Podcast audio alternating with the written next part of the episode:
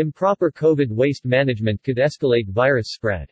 In a National Center for Biotechnology Information NCBI study done in the U.S. on the impact of COVID-19 pandemic on waste management.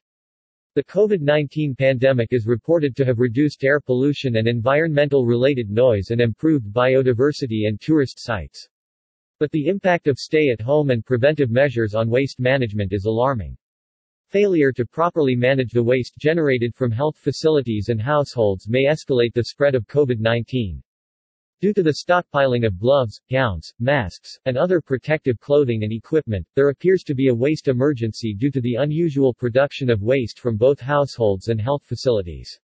Failure to properly manage the waste generated from health facilities and households may escalate the spread of COVID-19 via secondary transmission.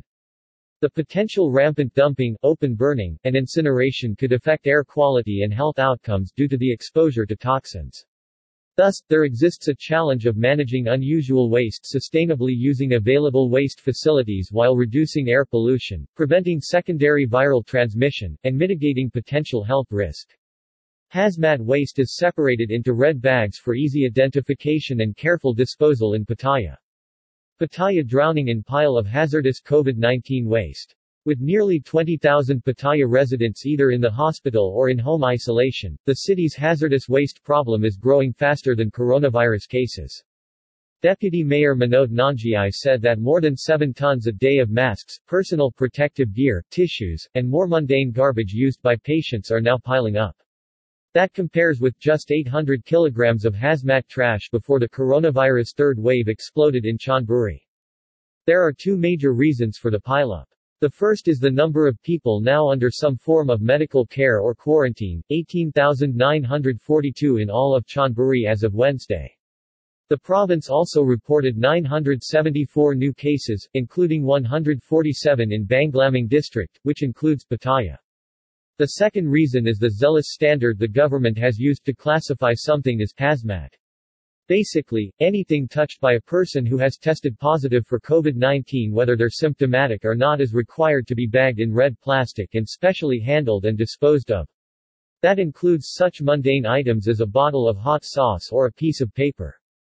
The cost to dispose of those red bags is substantial. Pattaya's garbage hauler, Eastern Green World Company, charges 1.5 baht per kilogram for normal trash. Infectious waste, however, costs 24 baht a kilogram to remove.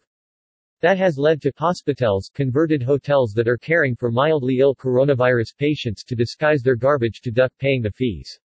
The Cholchan Pattaya Beach Resort was caught early this month wrapping its red hazmat bags in black regular trash bags.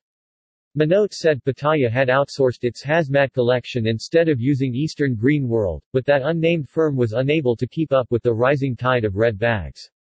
So Eastern Green World employees were trained on how to handle hazardous waste so they could haul coronavirus garbage away, too.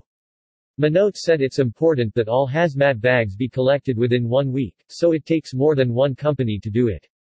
The deputy mayor also stressed that the public needs to be more vigilant in sorting garbage so that anyone in quarantine or home isolation uses red hazmat bags as well.